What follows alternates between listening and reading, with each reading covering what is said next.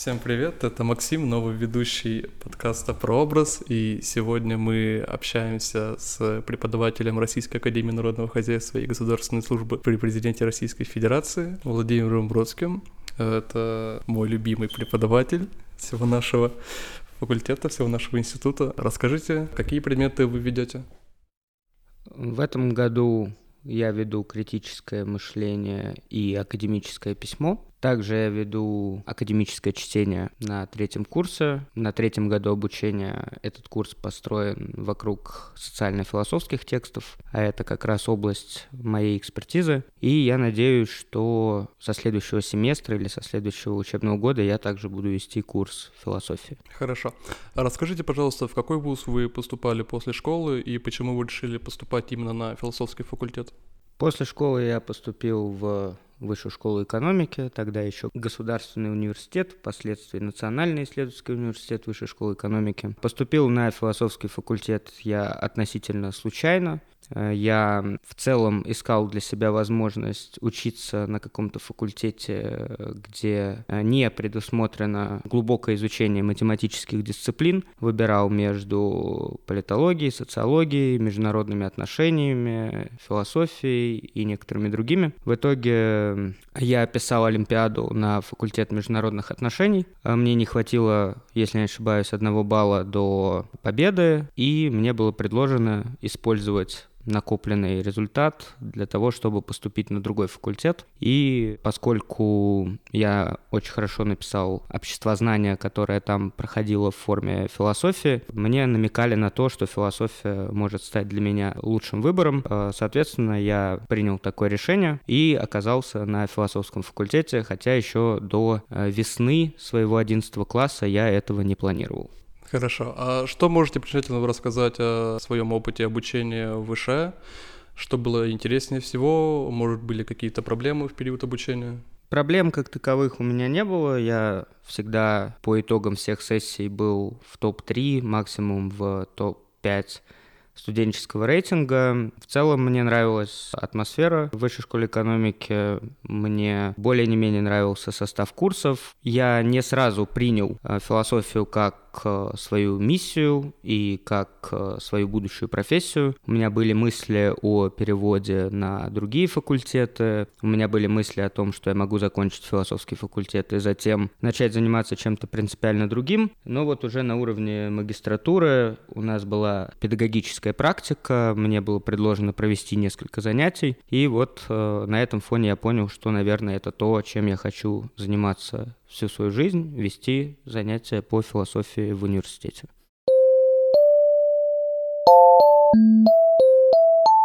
Я знаю, что вы поступили в магистратуру в Лейден. А почему именно этот университет и на какую специальность вы поступили?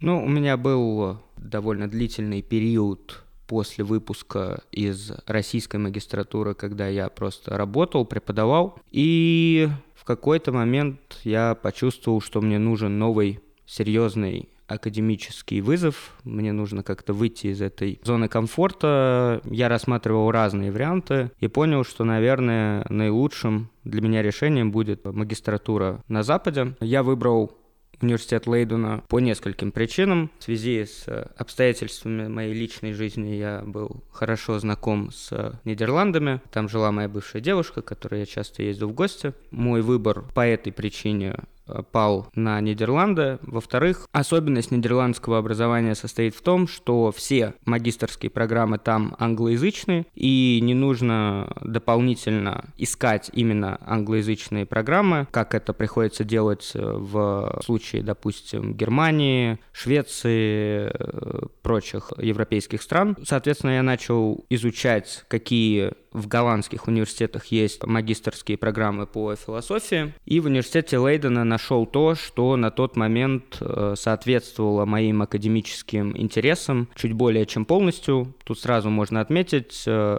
там все магистратуры предполагают достаточно узкую специализацию, в отличие от российских. И там была программа напрямую посвященная политической и экономической философии. И, соответственно, изучив и состав курсов, и набор преподавателей, их публикации, я понял, что это самое подходящее для меня место и сделал такой выбор.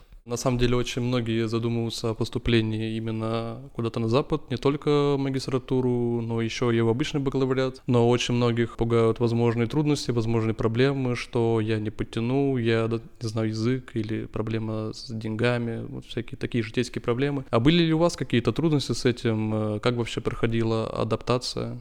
Честно говоря, в моем случае абсолютно никаких трудностей не было. Я очень быстро интегрировался во все процессы, э, во все сообщества, которым я принадлежал в Нидерландах. Языковой вопрос э, для меня тоже в целом э, не стоял. Я знаю, что некоторые испытывают проблемы с адаптацией, не могут найти какой-то свой круг, с которым можно регулярно коммуницировать. Я на второй день пребывания в Нидерландах приобрел абонемент в университетский спортзал, и все мои основные дружеские контакты сложились именно на этом фоне. Я очень быстро нашел знакомых, и э, когда была нужна какая-то подсказка, э, рекомендация, тоже все это э, получал. Соответственно, в моем случае, наверное, никаких трудностей особенных не было. Вот, я также быстро нашел подработку, мне было предложено, собственно, преподавать. Что интересно, я сам был студентом-магистром, и преподавал тоже у студентов-магистров, правда, на другом факультете, факультете естественных наук. Доход от этого преподавания мне позволял себя там достаточно комфортно чувствовать. Я даже сделал там татуировку, что вообще-то безумие по голландским меркам, да, там это стоит очень-очень дорого, вот, и многие летают специально в Россию, потому что дешевле, возможно, прилететь, сделать татуировку и вернуться, но вот я за счет работы в университете мог себе это позволить. А вот э, очень интересно, то есть вы учились на магистратуре и в это же время преподавали магистрантам, а у них были какие-то вопросы по этому поводу, может, как-то не воспринимали как вышестоящего человека, а скорее как равного? Э, нет, таких проблем не было. Скорее, им не очень было понятно то, почему в их расписании в магистратуре обязательным предметом является философия и методология науки. Собственно, это тот предмет, который я вел. Тут сразу стоит отметить, что в Нидерландах э, студент преимущественно сам составляет себе учебную программу. В основном все предметы там имеют выборную природу, это элективы, а вот этот предмет у них э, читался в обязательном порядке. И, соответственно, какое-то непонимание э, поначалу имело место, какой-то холодок между нами пробегал, но я достаточно быстро смог их к себе расположить, попытался построить курс таким образом, чтобы он соответствовал их запросу, их э, интересам, и в итоге я эту работу могу назвать весьма плодотворной. Отлично. А вот еще хотелось бы такой вопрос прояснить. Есть какая-то прямо принципиальная разница между уровнем образования в России, уровнем образования в Европе, не только университетского, но и школьного в том числе? Может, это зависит от э, какой-то страны или даже от города? Ну, то есть насколько ситуация отличается в среднем? Ну, про школьное образование я, увы, наверное, ничего сказать не могу, так как с этим не имел дела. В принципе, могу судить только о магистратурах и на мой взгляд, в рамках нашей системы образования еще не выработался полноценный подход к запуску магистратур. Нет, возможно, какой-то э, методологии необходимой для этого. И есть ощущение, что многим российским магистрским программам не хватает какого-то концептуального начала. То есть э, курсы зачастую не связанные друг с другом, какой-то целостной образовательной траектории не выстраивается – и вот на Западе, как мне кажется, ситуация в этом плане обратная. Магистрские программы там создаются очень профессионально. Там как раз присутствует тот самый концептуальный подход. Есть э, перекличка между разными дисциплинами. Э, при этом нет никакого повторения. Один и тот же предмет, вопрос, феномен зачастую рассматривается с разных сторон. И за счет этого есть ощущение того, что ты принадлежишь какой-то полноценной образовательной траектории и получаешь действительно целостное образование. На уровне бакалавриата я считаю, что во многом ситуация несколько обратная. У меня была возможность посещать э, некоторые занятия бакалаврские в Соединенных Штатах Америки, в университете в Майами. И я был очень удивлен и разочарован крайне низким уровнем проведения этих занятий. Все в какой-то исключительно игровой, э, поверхностной манере. И, на мой взгляд, российское образование в бакалавриате имеет гораздо более фундаментальный характер, что является его плюсом. Продолжая тему про образование в США, немного не вопрос, а просто себя добавлю. У меня есть э, друг, он родом из США, а конкретно из Нью-Мексико. Его отец э, американец, он занимается наукой, мать его из России, они всей семьей занимаются наукой.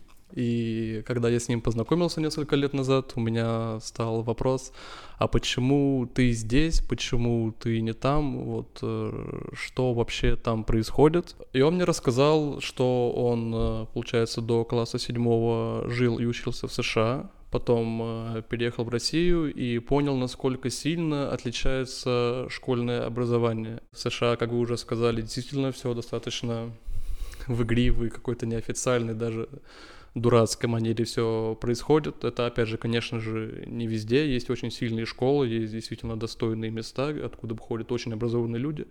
Но именно в среднем по больнице ситуация оставляет желать лучшего. А вот э, какие гуманитарные дисциплины вы считаете достаточно сильными в России? Вот бакалавриат и магистратура. Здесь мне, конечно, судить достаточно сложно, но, тем не менее, на мой взгляд, в России есть школа исторических наук, и я знаком с некоторыми российскими профессорами, занимающимися историей. Это ученые с мировым именем. И мне это говорит о том, что образование, которое они получили, ну, явно подтолкнуло их к такой карьере. И, наверное, есть смысл судить о том, что историческая школа в России есть. Ну и плюс и в нашем институте, и в Шанинке, как я понимаю, очень сильно развито социологическое направление. И, соответственно, есть сильные программы как на уровне бакалавриата, так и на уровне магистратуры по социологии. Я бы выделил, наверное, эти два направления.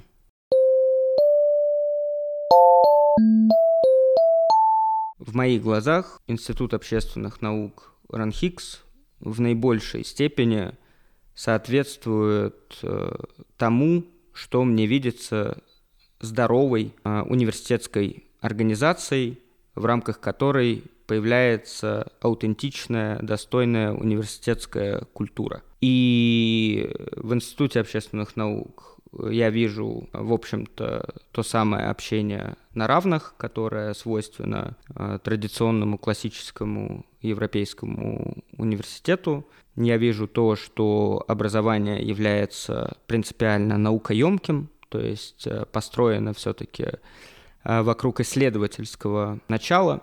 Ну и в целом, да, если говорить тоже о каких-то структурных, институциональных моментах, то я очень счастлив, что в Институте общественных наук, на мой взгляд, нет каких-то перегибов в плане формализации процесса. Это, в общем, образование с человеческим лицом, и э, здесь можно увидеть э, сходство с тем, что я имел возможность наблюдать на Западе. Вот еще такой момент есть, я думаю, что он знаком э, каждому студенту. Вот мы каждый день ходим на пары к преподавателям, э, и зачастую студенты воспринимают преподавателя просто как э, школьного учителя, только рангом постарше. Думаю, мало кто задумывается именно о личных достижениях преподавателей, об их э, академических успехах, чем они вообще занимаются помимо преподавания в институте. Очень интересно, на самом деле, про это все узнавать, именно поэтому мы подкасты записываем. И, следовательно, такой вопрос, кого вы можете назвать из своих самых любимых преподавателей? Ну, одним из моих учителей является Алексей Михайлович Рудкевич, это тогдашний декан э, факультета философии э, Высшей школы экономики. Ныне это научный руководитель факультета гуманитарных наук, э, преобразованного в Высшей школе экономики. Это очень достойный ученый. Для меня это во многом образец для подражания. И очень я благодарен ему за то, что имел возможность работать под его началом. Э, также одним из моих учителей является Александр Фридрихович Филиппов. Это один из самых известнейших ученых, занимающихся политической философией в России. Он открыл для меня многие имена, да, ну, если Гоббс — это более не менее известная фигура, то через него я познакомился с фигурой и учением Карла Шмидта. И, собственно, мои собственные исследовательские интересы лежат именно в этой области, связанные именно с этими фигурами. Поэтому, конечно, Александр Фридрихович Филиппов э, в моем собственном академическом становлении сыграл огромную роль. Также я могу выделить э, Дмитрия Михайловича Носова, э, заместителя декана факультета гуманитарных наук Высшей школы экономики. Он, наверное, может быть назван таким моим академическим отцом. Первые шаги в университете я совершал под его чутким руководством и тоже за это ему очень благодарен. Хорошо, а давайте вернемся к внеучебной деятельности в Лейдене. Вы рассказали, что вы записали спортивный зал и что все ваши друзья оттуда. Расскажите, пожалуйста, каким э, видом э, спорта вы занимаетесь, как долго, почему именно им и есть ли у вас какие-то достижения в нем? Вся моя жизнь с самого детства так или иначе со спортом связана. Родители еще в далеком детстве отдавали меня во всевозможные секции. А, не могу сказать, что я был очень сильно счастлив по этому поводу, только сейчас начинаю а, все это ценить. В детстве я занимался самбо, а, плаванием, большим теннисом, в принципе, во всех этих дисциплинах комфортно себя чувствовал, каким-то неплохим уровнем мастерства овладевал, но в свой основной спорт, с которым я себя во многом ассоциирую. Я пришел достаточно поздно, уже будучи студентом университета. Я познакомился с таким явлением, как э, кикбоксинг э, в разделе K1 и э, принял решение овладеть этим искусством. К сожалению, секций именно этого направления тогда в пешей доступности в моем случае не было, и я записался в секцию тайского бокса, и, в общем-то, много лет занимался именно муайтаем, который можно назвать э, такой более расширенной э, версией э, кикбоксинга достигал да, каких-то там успехов, овладел неплохим уровнем мастерства. Потом я был вынужден сделать определенную паузу, как раз исходя из того, что академическая загрузка не позволяла Э, совмещать учебу, работу и занятия спортом. Но вот мой ренессанс как спортсмена произошел опять-таки в Нидерландах.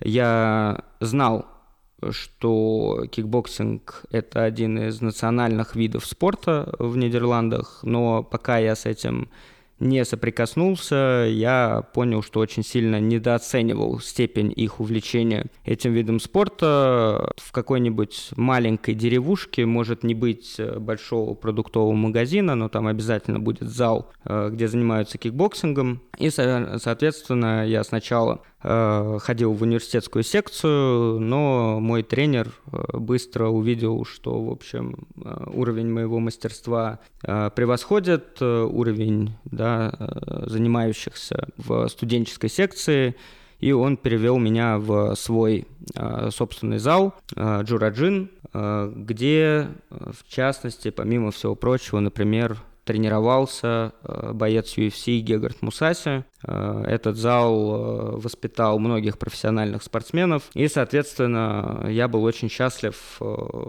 тренироваться в этих стенах. Огромный прогресс за счет этого осуществил. И вот вы спрашивали про достижения. Наверное, моим высшим достижением стало предложение, которое ко мне поступило, предложение провести профессиональный бой – в Нидерландах. Я согласие дал, был готов, но, к сожалению, вот ковид э, не дал этому случиться. Все спортивные мероприятия отменили, и я не смог дебютировать на профессиональном ринге. А вот если бы вам сейчас поступила возможность принять участие в профессиональном бою, вы бы приняли его? Ну, сейчас уже скорее нет, потому что я уже не могу позволить себе столько ресурсов тратить э, на занятия спортом. Вот э, переход на работу в Ранхикс, начиная с сентября, тоже, конечно, внес в эту лепту, поскольку расстояния, которые мне приходится покрывать ежедневно, стали еще больше. Времени я трачу на дороге катастрофически много, собственно, и временных ресурсов на фоне этого не очень хватает, и, честно говоря, сил тоже. Но, возможно, во втором семестре э, нагрузка несколько изменится, я смогу вернуться к активным занятиям. Но в России у меня было другое желание. Я очень хотел выступить в промоушене кулачных боев Топ Дог, э, поскольку мне очень близка его философия, его эстетика. И одно время там хотели развивать э, направление, которое будет сочетать голые кулаки с ударами ногами. Но тоже этому, наверное, уже не суждено сбыться, потому что э, Топ Дог вошел в юрисдикцию Федерации бокса, и для того, чтобы там выступать, необходимы регалии именно по боксу, которых у меня нет и быть не может. Э, я вот тоже очень близок к спорту, и вот такой вопрос от меня. Э, кто ваш любимый спортсмен, и следите ли вы за какими-то другими видами спорта? Если да, то какие ваши любимые команды в различных видах? Ну, каких-то любимых спортсменов у меня, наверное, прямо-таки нет. Если говорить о единоборствах, э, в UFC меня привлекал такой сумасшедший спортсмен э, Тони Фергюсон, э, сильный боец, очень харизматичный персонаж со своим каким-то уникальным сумасшедшим стилем. Но сейчас мы наблюдаем закат его карьеры, много боев он проигрывает, э, поэтому его, наверное, фаворитом назвать уже нельзя. Э, из UFC тоже, возможно, Джастин Гейджи, э, яркий такой ударник, зрелищный спортсмен, не боящийся рубки, я это всегда уважаю. Помимо единоборств, я слежу за многими видами спорта, футбол, хоккей, баскетбол, наверное, чуть в меньшей степени. Ну вот есть некоторые российские игроки в НХЛ, Национальной хоккейной лиге, которые э, мое уважение заслужили. Э, наверное, прежде всего это голкипер Сергей Бобровский, который сейчас выступает в команде Флорида Пантерс. А вот э, сейчас, э, смотря на все свои спортивные достижения и обращая немного взгляд в прошлое, вы бы хотели стать именно профессиональным спортсменом, то есть заняться этим с детства и посвятить этому всю свою жизнь? А, скорее нет, потому что я понял и принял то, что моя миссия — это философия, прежде всего преподавание философии — но я бы не сказал, что я спорт выключаю из этого контекста. Э, скорее, он становится частью этого целого, потому что философия для меня это прежде всего вопрошание, вопрошание в том числе и самого себя, своих собственных возможностей, и спорт становится э, очень эффективным методом самопроверки и, соответственно, вот реализации этого вопрошания, обращенного к самому себе. А какие еще виды спорта были популярны, популярны в Нидерландах? Там есть какой-то, так скажем, фанатизм? Ну вот э, упомянутый мной кикбоксинг, вне всякого сомнения, я был на одном мероприятии, турнире промоушена Glory. Малоизвестная сегодня уже организация за пределами Нидерландов, тем не менее там футбольный стадион э, в городе Арнем это мероприятие собрало, э, что говорит очень о многом. Ну, конечно, там очень любят футбол, и еще для меня стало открытием, что там очень популярен хоккей на траве. Но это такой сугубо женский вид спорта в Нидерландах, э, но очень многие девушки им занимаются. Обычно есть такой стереотип, что студент-гуманитарий точно не спортсмен. Особенно если он студент-философ, то он и спорт — это вещи, которые находятся вообще на разных полюсах, никак не соприкасаются. Расскажите, пожалуйста, именно насколько актуален этот стереотипный образ студента-гуманитария в России, как на самом деле, и был ли кто-то очень запоминающимся из студентов? Я бы не сказал, что этот э, стереотип себя оправдывает. Э, я встречал на своем академическом пути многих коллег, э, прекрасно занимающихся спортом, имеющих высокие достижения. Вот мой коллега по кафедре здесь, Франк Хикс, профессор Михель, мастер спорта по жиму лежа, если не ошибаюсь, обращающий на себя внимание факт. А, когда я учился в Вышке на философском факультете, одним из моих знакомых и коллег был Алексей Плешков. Э, ныне он занимает высокую должность в гуманитарном сегменте вышки. И к моменту поступления в ВУЗ, если не ошибаюсь, у него было несколько матчей, проведенных в первой лиге за Тульский Арсенал. То есть, по сути, э, опыт профессионального спорта в его биографии был. И, конечно, большое количество людей, которые ну, какими-то такими особыми э, достижениями похвастать не могут, но тем не менее держали себя в хорошей форме. Таких э, людей я встречал регулярно. А вот как вам кажется, почему вообще сложился такой стереотип? Он из советского времени идет, наверное. Просто когда мы говорим, что вот я, допустим, аспирант, я академик, я преподаю, я студент-философ, я студент-историк, я еще какой-нибудь другой студент, угу. обычно представляю ученого в халате, который, ну не в халате, в жилетке, который из архива не вылезает, что он там родился, он там живет, он там спит, ест и книга это самое тяжелое, что он держал в руках. Ну, это все поздние э, стереотипы, а надо зрить э, всегда в корень. Корень, как известно, морфология нашей культуры ведет всегда э, в античную Грецию. И можно вспомнить о э, так называемой греческой пандее, да, то есть э, греческом воспитании, которое было всесторонним. И э, занятия философией, например, были немыслимы в отрыве от занятий гимнастикой, э, занятий борьбой и прочим, потому что все это путь некого движения к благу. Э, он не может быть половинчатым или сведенным до рамок какой-то дисциплины. Да? Человеческое бытие э, должно переживать развитие во всех э, своих э, отношениях и сторонах. Поэтому мне ближе античный подход, чем вот те стереотипы, которые вы упомянули. Вот мне очень нравится, как мы сейчас пришли к древнегреческим философам, и такой вопрос, кто ваш любимый древнегреческий философ, и не только древнегреческий, вот назовите свой топ-5, если это возможно. И хотелось бы узнать, почему именно они.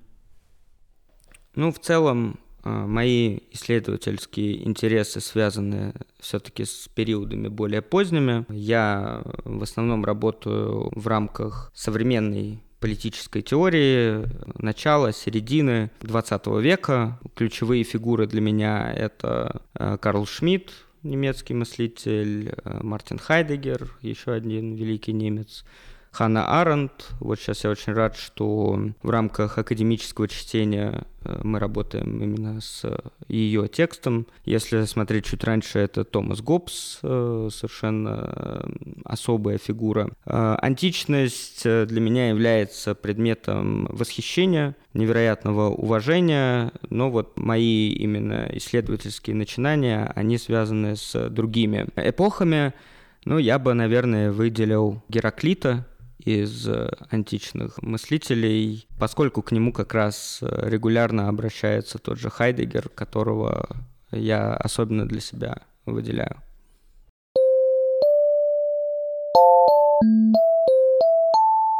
Одна из проблем э, образования в России, что очень многие недооценивают философию. Ее недооценивают не как предмет для обучения, ее не считают вообще чем-то обязательным. И многие студенты, которые учатся не только на гуманитарных специальностях, особенно они, которые не гуманитарии, у них огромный вопрос, очень громкий, они прямо кричат, зачем нам философия?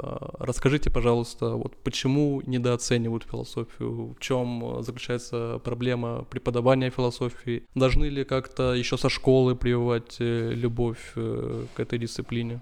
Здесь, конечно, стоит обратиться к более широким контекстам. И проблема, которую вы упомянули, связана с тем, что образование в целом стало максимально прикладным, да, практика ориентированным, а, как мы знаем из опыта изучения как раз э, Гумбольтовского университета и э, его ценностей, на самом деле миссия университета иная. Он не готовит э, специалистов, занимающихся прикладными вещами. Это, в общем, дело колледжей, техникумов и так далее. Университет готовит прежде всего людей, занимающихся наукой. А вот в Германии даже есть такое э, важное развлечение. А там есть университеты и высшие школы. Высшие школы по статусу как бы равны университетам, но имеют э, другой характер. А, например, тот, кто заканчивает э, высшую школу, не идет в аспирантуру. И даже если изъявит такое желание, скорее всего, не получит такую возможность, потому что это образование иной природы. Да, оно нацелено на то, чтобы студент, впоследствии выпускник, овладевал практическими навыками. Соответственно, если мы говорим о науке как начале э, университета, э, то здесь э, философский контекст абсолютно необходим, поскольку, как я уже сказал, философия — это прежде всего вопрошание, вопрошание бытия, а наука э, является одним из способов, одной из форм э, этого вопрошания. И, как мне кажется, лучше понять свою роль, миссию э, как химика, как социолога, как биолога, Э, может позволить именно философия. А получается, проблема в том, что в России сложился какой-то неправильный образ э, университета, именно его сути. То есть э, все думают, что вот я поступлю на какую-нибудь там специальность престижного, столичного или другого крупного города, и что я выйду и буду просто работать. То есть обычно никто не задумывается об этом в контексте науки. То есть у всех цель получить хорошую корочку, получить именно прикладные, как вы сказали, навыки и вот именно работать, то есть наука в интересы их не входит. Вот проблема в этом заключается, да? Да, и я бы не сказал, что это исключительно российская проблема. Почему-то исследовательское начало университета, которое является первичным, а, оказалось несколько в тени. И, соответственно, выпускником школы, его родителями, даже родителями, наверное, первую очередь университет воспринимается иначе. Э, в их глазах это действительно какой-то лифт, э, который обеспечивает доступ да, к каким-то должностям и дает э, практические навыки, которые впоследствии можно применить. Я бы сказал, что университет может иметь такую ипостась, и пройдя через университетское образование – можно это обрести, но все-таки, как мне кажется, мотивация студента, мотивация человека, приходящего в университет, обязательно хоть в какой-то степени должна быть связана с наукой и академическими амбициями. Потому что в хороших университетах образование все равно является наукоемким. Да? Что такое курсовая работа? Это такая тренировка, в рамках которой вы учитесь проводить исследования и писать научный текст. Да, для чего проходить э, все это, не желая заниматься наукой, я лично не понимаю. Но, например, в США, ну и в некоторых европейских странах эта проблема решается системой колледжей. Колледж в наших реалиях воспринимается как какое-то переосмысленное ПТУ, э, Никто всерьез не воспринимает э, образование, полученное в колледже, в том числе работодатели, и в этом большая трагедия. Потому что в целом, если человек э, хочет овладеть как раз-таки практическими навыками и впоследствии их э, умело применять, то колледж э, мне видится наилучшим решением. Да? Зачем приобщаться вот к этим научным, академическим процессам, когда можно напрямую готовиться к тому, э, что ты хочешь э, от своей карьеры. И при этом речь идет в том числе о вполне себе э, достойных э, специальностях. Да, на Западе э, в колледжах люди овладевают приличными профессиями, делают впоследствии хорошую карьеру, просто не связанную с наукой.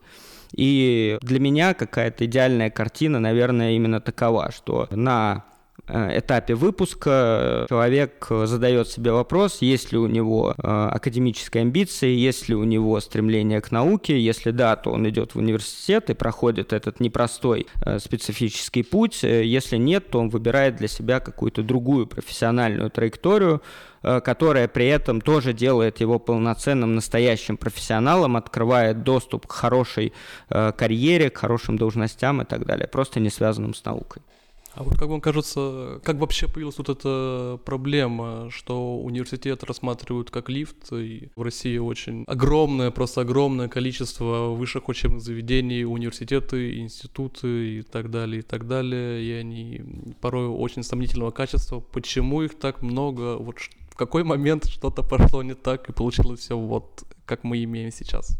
А, ответ на ваш вопрос прозвучал в самом вопросе. Действительно, вузов очень много. Это какое-то совершенно сумасшедшее количество. И за счет этого в России произошла инфляция да, университетского образования, некое его обесценивание. И сегодня, если ты не имеешь университетского диплома, значит, ты вообще не можешь ни на что претендовать да, тебя никто не может воспринимать э, всерьез. Почему? Потому что такие дипломы есть у всех.